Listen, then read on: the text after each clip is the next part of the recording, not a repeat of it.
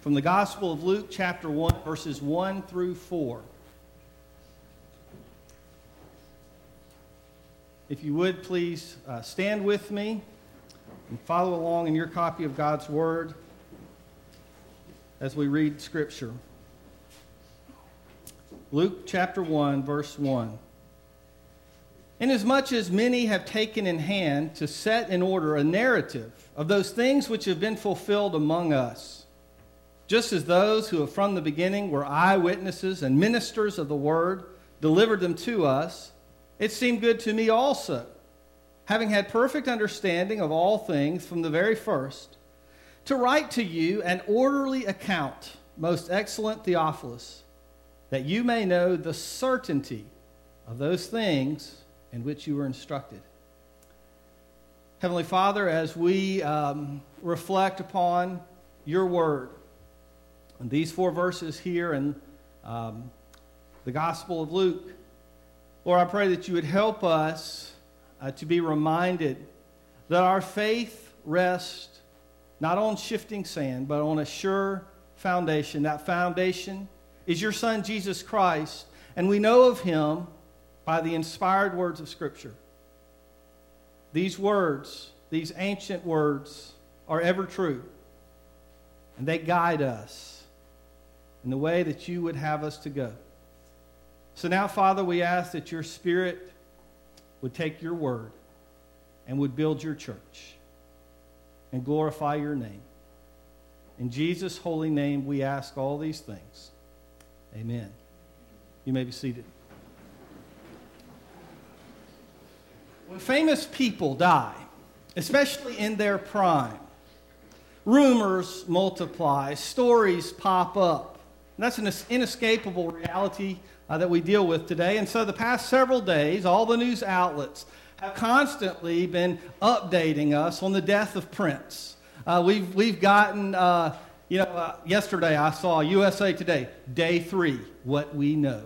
You know, they're circulating all the reports. And then other people are uh, talking about uh, Prince's impact uh, on the music industry on, and on our culture and, and reflecting on um, how he uh, affected our world.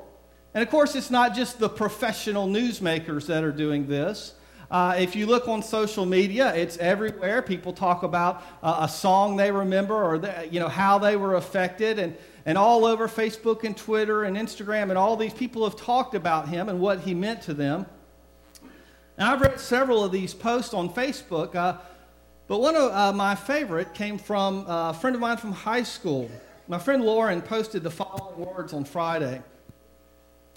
A Prince song came on the radio, and I tried to explain to my eight year old that he had just passed away and that he was a really good musician and singer. My son immediately responded, Was he a good person, Mom? Well, out of the mouth of babes. Because what really matters when life is over is not how rich or how famous uh, we become in this life, but ultimately how we are evaluated in God's eyes with what we did while we had here on this earth. Was he a good person? The same question was asked concerning a controversial figure who died in the prime of life almost 2,000 years ago. And there was no shortage of answers and opinions then as now divine or demon possessed, healer or fraud, rabble rouser, magician or Messiah. What was he? Just a prophet? He never exchanged his name for a symbol. But he took the ultimate symbol of shame in the Roman Empire and he uh, transformed it into a symbol of hope that would last for 2,000 years and counting the symbol of the cross. He was known as the Son of Man, the Son of God, Emmanuel, the Christ, just to name a few. One day, though, the apostle tells us that every knee will bow and every tongue will confess that Jesus Christ is Lord to the glory of God the Father. Wow. What amazing words to be said about a man. To evaluate this type of claim, to know that something like this is really true, that true enough that we can base our entire lives on it. We need more than just opinion. And so we are fortunate, we are blessed that God provided for us not one, not two, not three, but four gospel accounts from different authors independently verifying the story of the gospel. And while the main narrative was the same, each and every one of these authors wove in their own personal experiences and their own viewpoint. Today we focus on the Gospel of Luke. Who was Luke? What was he about? What did he write? How did he go about it? We think about Luke, the man, his name is actually only mentioned three times in all of Scripture. Very interesting for a person who had so much impact because his name is actually not recorded in the books that he wrote. In Philemon 124, we know that he is an associate of the Apostle Paul and John Mark and many of the other early Christian leaders, the apostles and the great leaders of the early church. He was a doctor by trade. In another place, Paul referred to Luke as the beloved physician.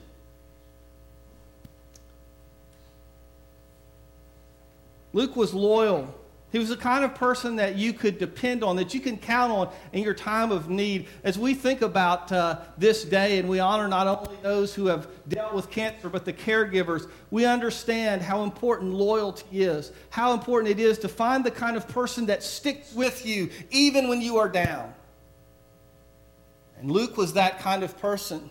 He didn't have a cold bedside manner who, who from a distance analyzed your problems, but in fact, the Bible tells us in 2 Timothy, the Apostle Paul, in his last imprisonment, uh, this was not uh, a country club prison, this is a, a horrific place. And yet he tells us that Luke had not left him. Luke was there with Paul in the very end. We know that he is almost certainly a Gentile, a non Jewish uh, believer, which is kind of amazing because uh, he's like us. We, we were not part of the original covenant community, but he was one of those who understood that God had opened up, although he had started his covenant saving work through the nation of Israel, that it had spread to all peoples of the earth. He was the only one in the Bible, or definitely in the, in the New Testament, the only non Jewish author. What did Luke do that could make us so confident in his work? That his gospel would record for us the words of life that we could count on, that we could build our lives upon. In these four verses we read, 1 through 4 of Luke chapter 1, uh, we are reminded of how, uh, how careful approach uh, that Luke used. He used careful investigation. He used a lot of different sources, multiple sources, but he tells us here that he used eyewitness accounts. Luke wasn't just running around and listening to every hearsay that he could find because people were saying all sorts of things about Jesus in the early uh, world, the early Christian times. And he was looking for the eyewitness sources who could say, I've been there, I know what happened. He arranged these facts that he discovered. He pulled them all together. And the Bible says he arranged them in an orderly manner, an understandable way, so that we didn't just get some random snapshots of Jesus, but that we could look at his life from beginning to end on this earth and we could understand this is the Messiah. This is the Son of God who came to save us. And he told his original uh, audience, a man named Theophilus, and of course, he knew others would read, but this work was dedicated to Theophilus. And he said, Theophilus, I have written this so that you may be certain of what you've been taught. In other words, you've heard Christian beliefs for a while. You've become a believer, Theophilus, but maybe you need to make sure what you believe is really what God says. And we all need to do that same thing at times. We've heard from folks on the radio, on TV. We've heard from grandma and grandpa and folks around us in Sunday school class. But ultimately, what matters is God's word. And Luke said, I want you to balance what you've heard, what you know about Christianity, and make sure that it lines up with the truth. And so Luke provided that certainty using the highest standards. So we see a little bit about Luke, who he was as a man, and how he got his method for giving us. But what was his message? What did he actually write? What made him unique among the gospel writers? Luke was compassionate. In his work, he often focused on those who would have been left out in, that first century society, those who would have been looked down upon, the political outcasts of his day women who were not held in high regard, the poor, those with lesser social status. Luke loved a good story. That's one great thing about the book of Luke. He loved to tell the stories of Jesus, not just what Jesus did, those stories, but he loved to tell the stories that Jesus told, what we call parables. Did you know that over half of the parables that we have in the New Testament are unique to Luke. That is, they weren't recorded in Matthew or Mark or John. And if we didn't have Luke's gospel, we would not know about these, including Luke chapter 15, where we hear about the lost coin and the lost sheep and the prodigal son. It is because of Luke that we understand, that we know those powerful stories Jesus told, and so many others. Luke brought out the humanity of Jesus more than any other author. Of course, he held up his divinity, that he was completely God. He was divine. He was the Son of God. But Luke also made sure that we would understand don't forget, Jesus is also man. He is also completely human. He carries both of those natures. Because of his divine nature, he's perfect. Because of his human nature, he can enter into everything that you and I enter into. And so he recorded more that we know from any other source uh, about his ancestry, his human ancestry. He recorded all the things, almost all the things we know about Jesus' birth come from Luke. All that about in Luke chapter 2, about the shepherds keeping watch over their fields by night. All of that we know because Luke cared to tell us about those poor uh, uh, shepherds out in the field who meant nothing to anybody of any importance in that day, but they meant something to God, so they meant something to Luke. He gave us all of those details about Jesus going to the temple when he was 12 years old. Luke is the longest gospel in the Bible, not in terms of chapters, but in terms of verses. More verses than any other gospel. And Luke himself actually wrote more verses in the New Testament than any other author. Over one quarter of the New Testament was written by Luke, the beloved doctor. So here we have a big picture of a man of high character and extraordinary capability who used the most credible eyewitnesses and put extraordinary effort into building a gospel so that you and I can know the certainty of what we believe. As Christians, you and I should be incredibly grateful that the words of Luke, inspired by God, were recorded in Scripture and that we have them today to guide our lives, along with the rest of Scripture. And so maybe we should just stop there and say, well, that's enough you know, maybe it's a little bit greedy to want anything more, but then you say, wouldn't it be cool if Luke did a little bit more? What if he wrote Luke Part 2, The Church Awakens? What if he wrote a sequel? What if he had just kept on writing and told us what happened after Jesus died and rose again? Wouldn't that be amazing? Well, it is amazing because Luke did exactly that, because he is the author of the book of Acts. Luke and Acts are a two part, a two volume work. They are both dedicated to the same man, the man Theophilus. But Theophilus stands for all you and I, all of us who would listen, who would want to know the certainty. And so we can know not only with certainty what happened in the life of Christ, but we can also look at volume two. We can look at what else he wrote and we can say, wow, when Jesus left, is it all going to be okay? Is it going to turn out all right? Are, are, are, we left all alone? No, Luke says you're not alone. Because Jesus sends the Spirit of God, it descends upon the church, and the early church grows and is magnified and gives glory to God. Not only do we see the work of Jesus while he was here in his earthly body, but we get to see the work of Jesus continue as the Spirit of God descends upon the church and mighty works are done in the name of Jesus. Next week, we begin our walk through the book of Acts.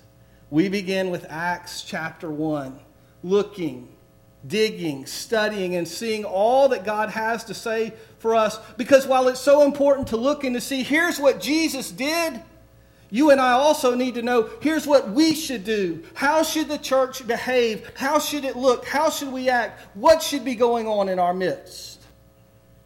And the book of Acts answers those questions. My goal for you today is two things. Number one, that thinking about Luke and what he did in his gospel gives you encouragement, gives you certainty and assurance that what we believe, what we live our lives is based on a solid foundation.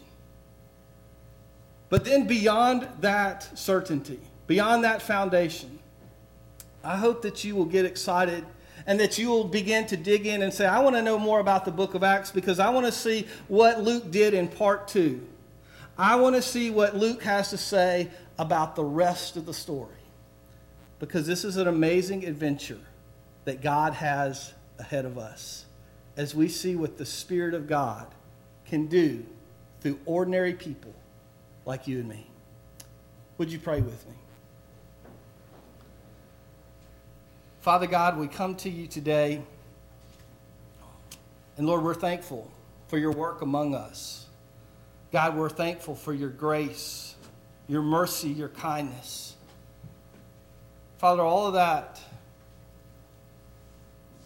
was summed up in the life of Jesus,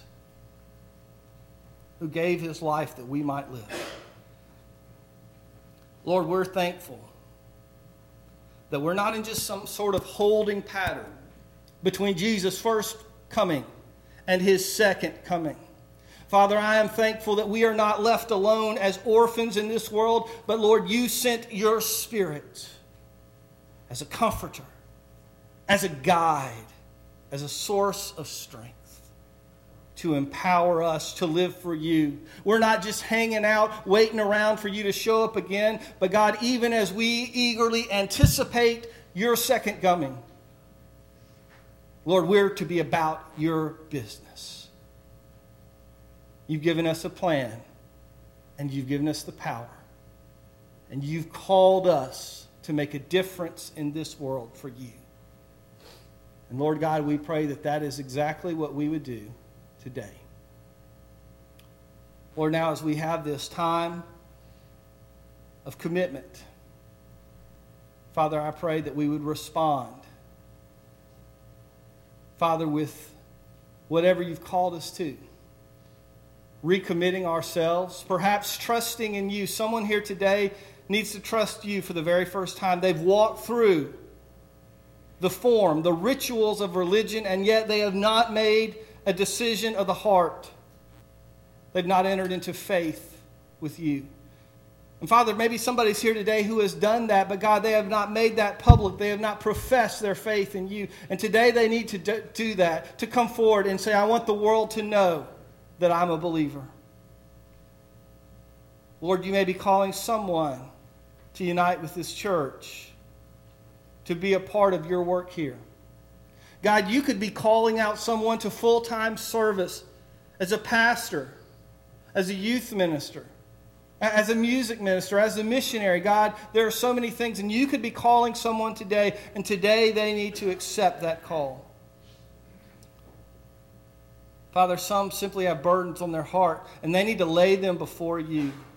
Father, others of us need to confess, Lord, to no one else, to no other person, no other human being, but directly to you because, God, you and you know and we know where we failed you. And Father, we need to confess so that that barrier of fellowship would be removed. Lord, whatever it is that you're doing in hearts today, may we respond to your spirit. May we not grieve you, but Father, may we please your Spirit by responding in obedience. Lord, we pray this in Jesus' name. Amen.